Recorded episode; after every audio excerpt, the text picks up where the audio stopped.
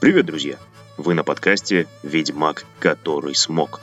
Контент для тех, кто хочет знать, что написано между строк.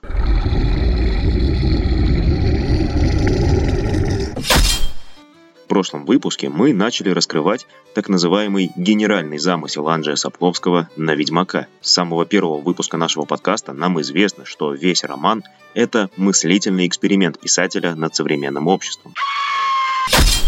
Сапковский взял общечеловеческий идеал, олицетворением которого стал Геральт, и поместил его в условную средневековую, но по сути абсолютно современную общественную среду. За более подробным раскрытием данной мысли милости прошу выпуск «Ведьмак как вестник апокалипсиса». Сегодня – как и в прошлом выпуске, мы продолжим выяснять, что пан Цапковский понимает под общечеловеческим идеалом, какими качествами он наделил своего героя. В общих чертах мы уже знаем, что Геральт наследует героям кельтского эпоса и средневекового рыцарского романа, королю Артуру и сэру Ланселоту Озерному. Но в каких формах выражается это наследование? Продолжаем срывать покровы и, как всегда, читаем между строк.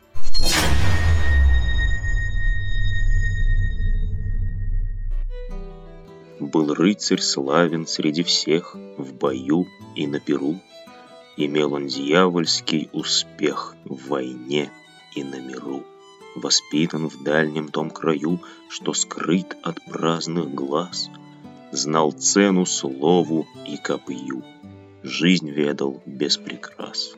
Был рыцарь славен среди всех, он верною рукой Хранил от зла течение вех с поднятой головой.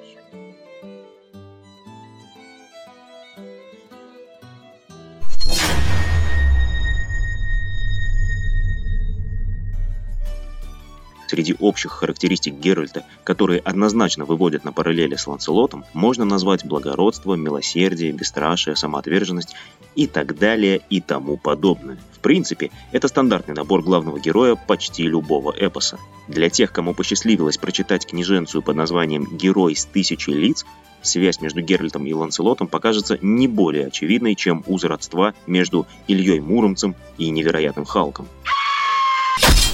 Книженцу, кстати, рекомендую. Весьма занятное чтиво.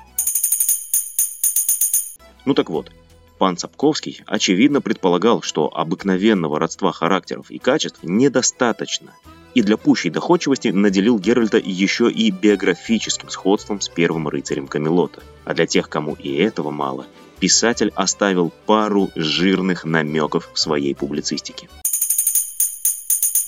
Сегодня мы поговорим именно об этих специфических сюжетных узлах в жизни Геральта. Начать, пожалуй, стоит с самого жирного намека от самого пана Сапковского. Помните историю Эсси Давин, один из самых трогательных персонажей всего романа. Девушка Барт, близкая подруга и почти названная сестра Лютика. Ее читатель встречает лишь однажды, в новелле «Немного жертвенности», той самой, где Сапковский на свой лад пересказал «Русалочку». Во время странного приключения ведьмака на морском побережье между ним и Эсси завязывается краткий, но очень искренний роман.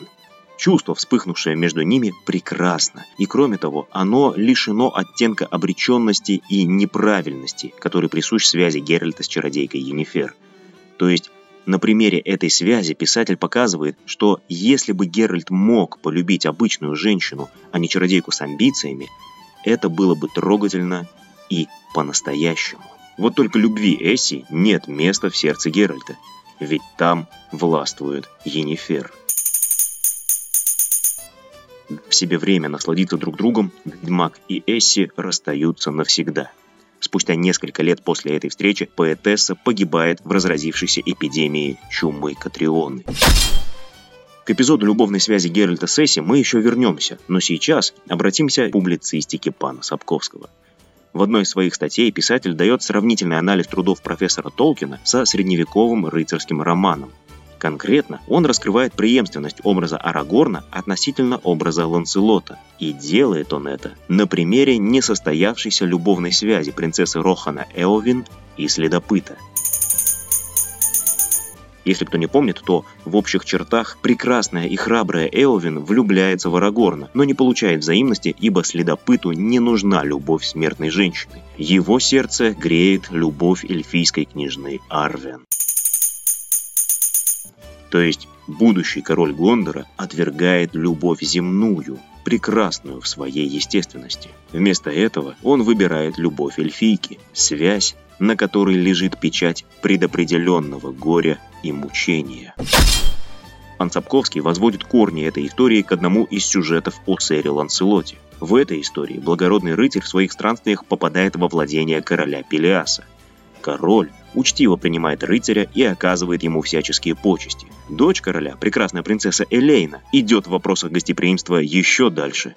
Она влюбляется в Ланселота, но так как добиться его взаимности у нее не получается, к этому времени рыцарь уже надежно привязан узами куртуазной любви к королеве Гвиневре, Элейна околдовывает сэра Озерного, а в положенный срок рожает от него сына, Галахада. В будущем Галахаду суждено обрести святой Грааль и стать достойнейшим из рыцарей круглого стола. На некоторое время Ланцелот остается во владениях Пелиаса, но любовь к Гвиневре все же пересиливает чары, и рыцарь без доли жалости покидает появившуюся было семью, чтобы вернуться в Камелот к своей возлюбленной. Напомню, что Гвиневра – законная супруга короля Артура. Сдается мне, в клятве верности, которую приносили рыцари своим сюзеренам, как бы между строк подразумевалась мысль «не наставлю рогов королю своему с женой его».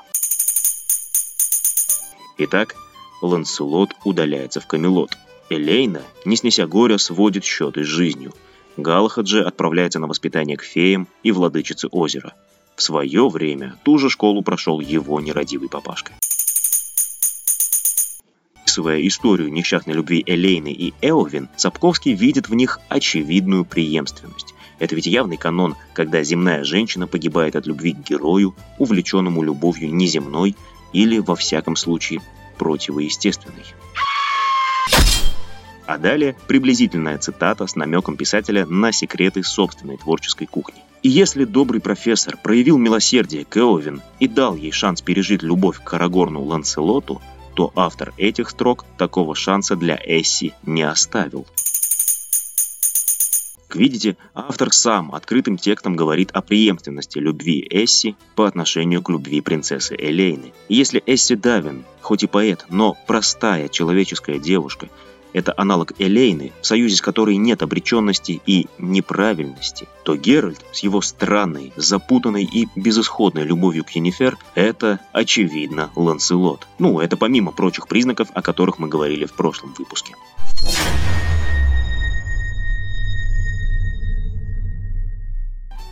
А на этом сегодня все. В следующем выпуске мы разберемся в том, что скрывает образ Енифер и как чародейка подчеркивает родство Геральта и Ланселота. Не пропустите, уже в следующее воскресенье. Подписывайтесь на мой инстаграм, чтобы не пропустить анонсы. Вы слушали подкаст «Ведьмак, который смог».